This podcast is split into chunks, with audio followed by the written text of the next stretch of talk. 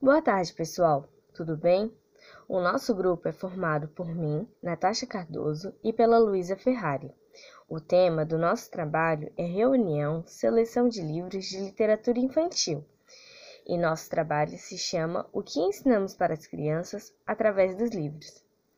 Os livros são objetos que estão muito presentes na sociedade você pode encontrá-los em vários lugares, como na biblioteca pública, na biblioteca móvel, nas estantes dos restaurantes, das lojas, no cabeleireiro e também em qualquer espaço da sua casa.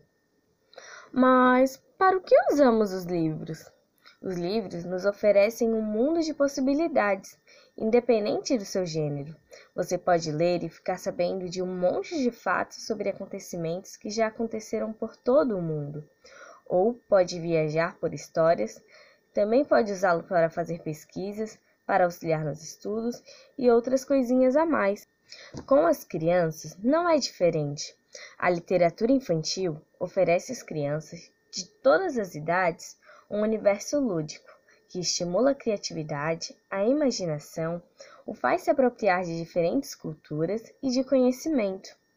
Formar pequenos leitores desde a educação infantil ou desde a primeira infância vai fazer com que lá na frente, ao entrarem no ensino fundamental, as crianças já tenham contato com os livros, o que vai ajudá-las na apropriação da escrita e da leitura. Você já parou para pensar o que estamos ensinando para as crianças através dos livros? Pensando nisso, para a nossa pesquisa, escolhemos 10 livros, sendo eles A Branca de Neve, O Reino Mágico, Meninas Negras, Outra História de Iracema, A Princesa e a Ervilha, Até as Princesas Soltam Pum, Tudo Bem Ser Diferente, O Menino Azul, Que Cor é a Minha Cor? e Menino Brinca de Boneca? Vamos contar para vocês um pouco sobre cada história e juntas vamos refletir sobre elas. A história de Branca de Neve é uma história clássica. A maioria de nós já deve ter escutado ou lido ela. Conta sobre uma menina que perdeu a mãe muito pequena e depois seu pai se casa novamente. Todos os anos, sua madraça perguntava a um espelho mágico se era a mulher mais bonita do reino, até que um dia ele respondeu que não mais, pois quando Branca de Neve cresceu, ela assumiu o posto da mulher mais bela. A madraça furiosa manda para a floresta para ser morta, o que não acontece. Branca foge e encontra a casa dos sete anões, e é acolhida. Até que sua madraça descobre que ela ainda está viva, e disfarçada, vai até a casa dos anões e oferece a Branca uma maçã envenenada. Branca aceita e, ao morder a maçã, cai em sono profundo. Os anões a deitam numa cama de vidro e choram pela vida de Branca de Neve.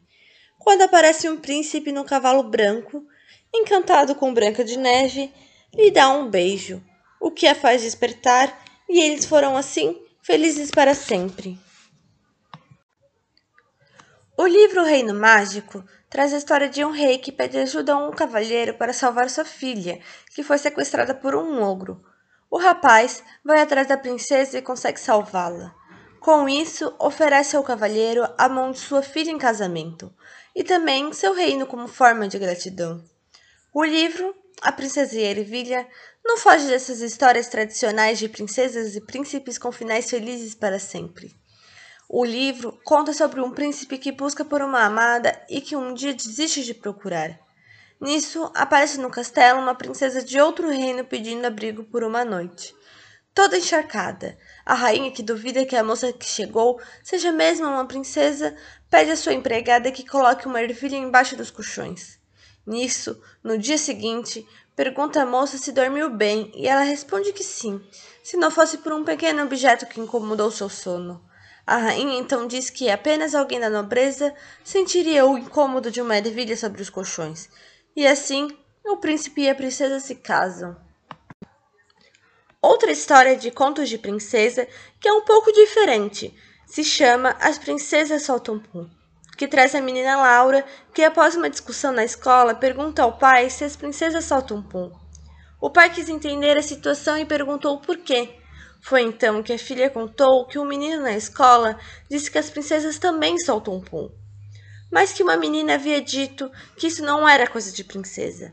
Foi então que o pai buscou na estante um livro chamado O Segredo das Princesas, onde contava diferentes situações em que as princesas soltam pum, respondendo à pergunta de Laura.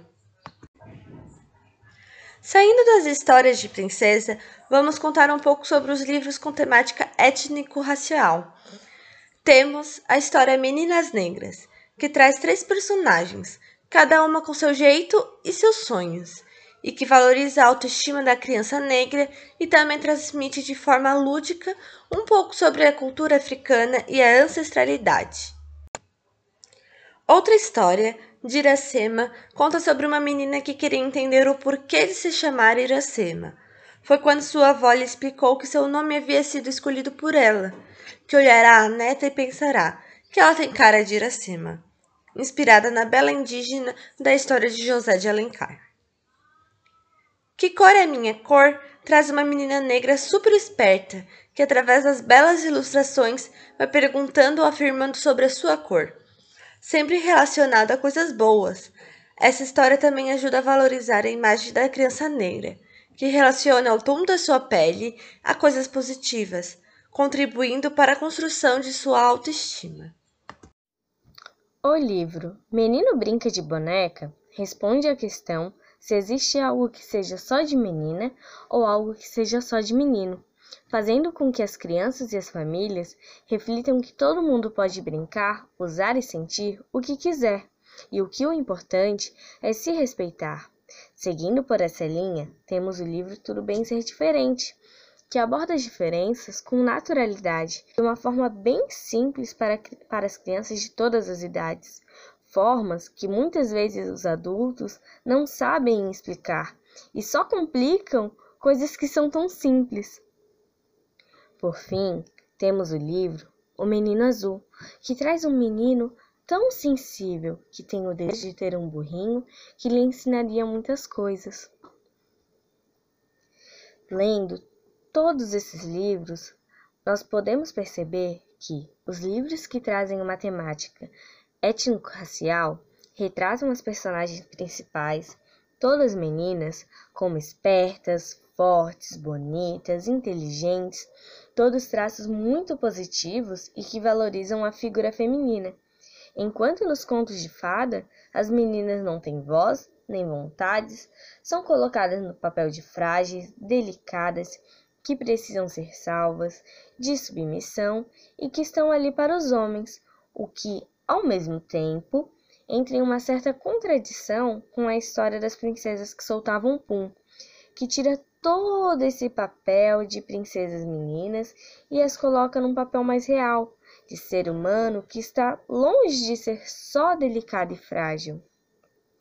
A construção do que é ser homem, do que é masculino, também se contrapõe, pois ao mesmo tempo em que temos histórias que reforçam e reafirmam que meninos são fortes, guerreiros, corajosos, aventureiros, também aparecem livros que dizem que os meninos podem ser o que quiserem, e muito além disso, que os meninos podem ter emoções mais sensíveis, como o choro, e que devem expressá-las, que eles podem brincar e usar objetos que a sociedade atribui ao feminino, o que está errado, pois tanto os objetos quanto as brincadeiras não contêm gênero e são para todas as crianças. Além dessas questões, devemos pensar sobre o que estamos ensinando às meninas e aos meninos sobre consentimento. Pois ao contarmos histórias em que está tudo bem a princesa estar dormindo e ser acordada com um beijo, que está tudo bem se outra pessoa oferecer seu corpo, como quando os reis oferecem como um prêmio, aos cavaleiros e príncipes por terem as salvados, e nós não vemos se elas aceitam. Estamos ensinando aos meninos que eles podem fazer o que eles quiserem com os corpos das meninas. E ensinando as meninas que elas devem aceitar tudo e qualquer coisa vindo dos rapazes, reproduzindo o machismo e a cultura do estupro, dizendo que está tudo bem a violação dos corpos sem respeitar a vontade do outro sobre si e sobre o seu corpo. Partindo por tudo isso, acreditamos que os livros de literatura infantil contribuem para a construção e a reprodução de culturas e de valores. E sendo assim, devemos trabalhar com as crianças livros que falem sobre como elas se sentem, que todo mundo pode ficar triste, pode ficar feliz, pode chorar, livros que ensinem a respeitar as diferenças, livros que tratem os meninos e as meninas com igualdade, livros que falam sobre tudo bem os meninos serem sensíveis. E também livros que retratam as meninas como fortes, inteligentes, fugindo do papel de frágil.